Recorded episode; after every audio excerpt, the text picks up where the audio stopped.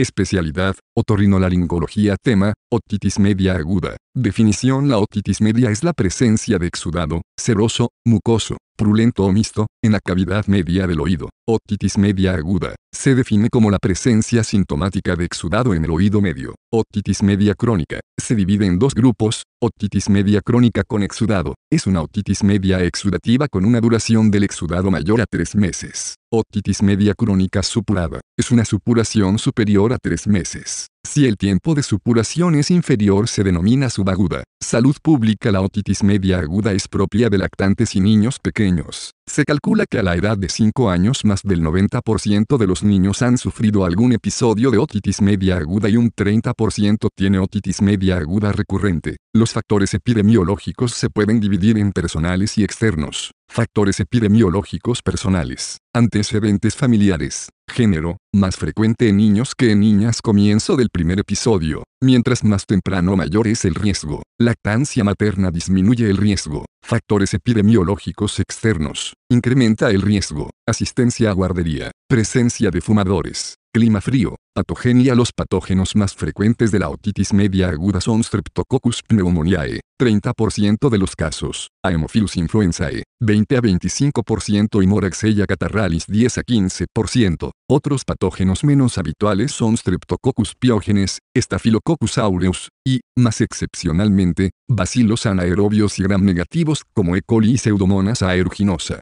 Se acepta que la infección vírica de vías respiratorias es un factor favorecedor de la otitis media aguda, aunque se discute el papel etiológico de los virus, considerándose a la otitis media aguda como un proceso fundamentalmente bacteriano. Diagnóstico El diagnóstico de otitis media aguda debe pasar por considerar los signos y síntomas más específicos como son, la otalgia, la otorrea aguda o la otoscopía con datos inequívocos de inflamación, suprimiendo otros más inespecíficos como la fiebre, la rinitis, los vómitos y la otoscopía poco significativa. La Asociación Americana de Pediatría ha propuesto los siguientes criterios diagnósticos. 1. Presentación aguda. 2. Presencia de exudado en la cavidad media del oído demostrada por abombamiento timpánico, neumatoscopía patológica u otorrea. Tres signos y síntomas inflamatorios como otalgia o evidente enrojecimiento del tímpano, otitis media aguda confirmada, otorrea de aparición en las últimas 24-48 horas, otalgia de aparición en las últimas 24-48 horas, más abombamiento timpánico con o sin fuerte enrojecimiento otitis media aguda probable, sin otalgia, evidencia de exudado en oído medio con fuerte enrojecimiento timpánico más catarro sin otoscopía, otalgia explícita en el niño mayor o llanto injustificados de presentación brusca, especialmente nocturno y después de varias horas de cama, en el lactante más catarro reciente, manejo terapéutico sintomático. El tratamiento de elección en todos los casos es la analgesia, siendo suficiente en la mayoría de los casos ibuprofeno o paracetamol. En caso de no haber respuesta debe plantearse la tímpanocentesis. Antibioterapia. La otitis media aguda presenta una curación espontánea entre alrededor del 80-90%, lo cual debe considerarse en la valoración del tratamiento. No obstante, esta curación espontánea no es igual para los diferentes patógenos causales, siendo superior en M. catarralis y H. influenzae y mucho menor en S. pneumoniae. Igualmente es inferior en los niños menores de 2 años y en otitis media aguda grave y en enfermos con historia familiar 1. Niño con diagnóstico evidente y afectación leve o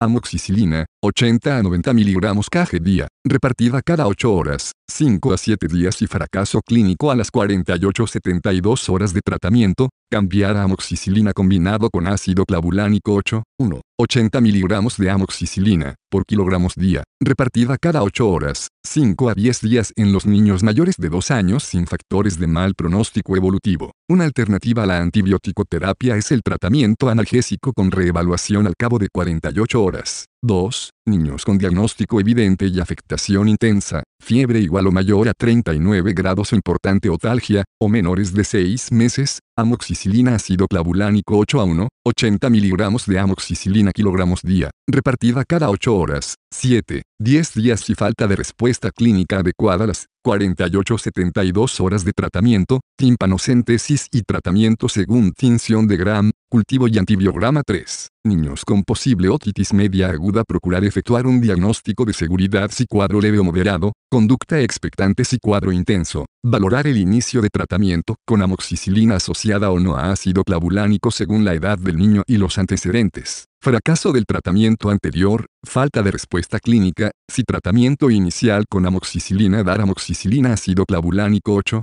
1, 80 miligramos kilogramos día de 7 a 10 días, si tratamiento inicial con amoxicilina ácido clavulánico, ceftriaxona IN 50 miligramos kilogramos día por 3 días, si tratamiento con ceftriaxona, timpanocentesis y tratamiento según tinción de Gram, cultivo y antibiograma niños con alergia a la penicilina, reacción no anafiláctica, cefpodoxima proxetilo o cefuroxima acetilo, 5 a 10 días, reacción anafiláctica, de tipo 1, acitromicina, o claritromicina. Tener en cuenta la posible conveniencia de hacer una timpanocentesis si la afectación es importante o si hay fracaso clínico. Pronóstico mastoiditis aguda. La mastoiditis aguda se divide en mastoiditis simple, mastoiditis con periostitis y mastoiditis con osteitis, coalescente en la literatura americana. El primer proceso es muy frecuente, suele ser asintomático, solo diagnosticable por imagen, y evoluciona dentro del curso de una otitis media aguda. La mastoiditis con periostitis u osteitis se manifiesta con edema inflamatorio retroauricular y ambas formas solo se pueden identificar por imagen, TAC preferiblemente. Distinción importante, ya que en la osteitis es obligada la intervención quirúrgica. Parálisis facial. La parálisis facial secundaria a otitis media aguda es la segunda complicación más frecuente, aunque también rara en la actualidad.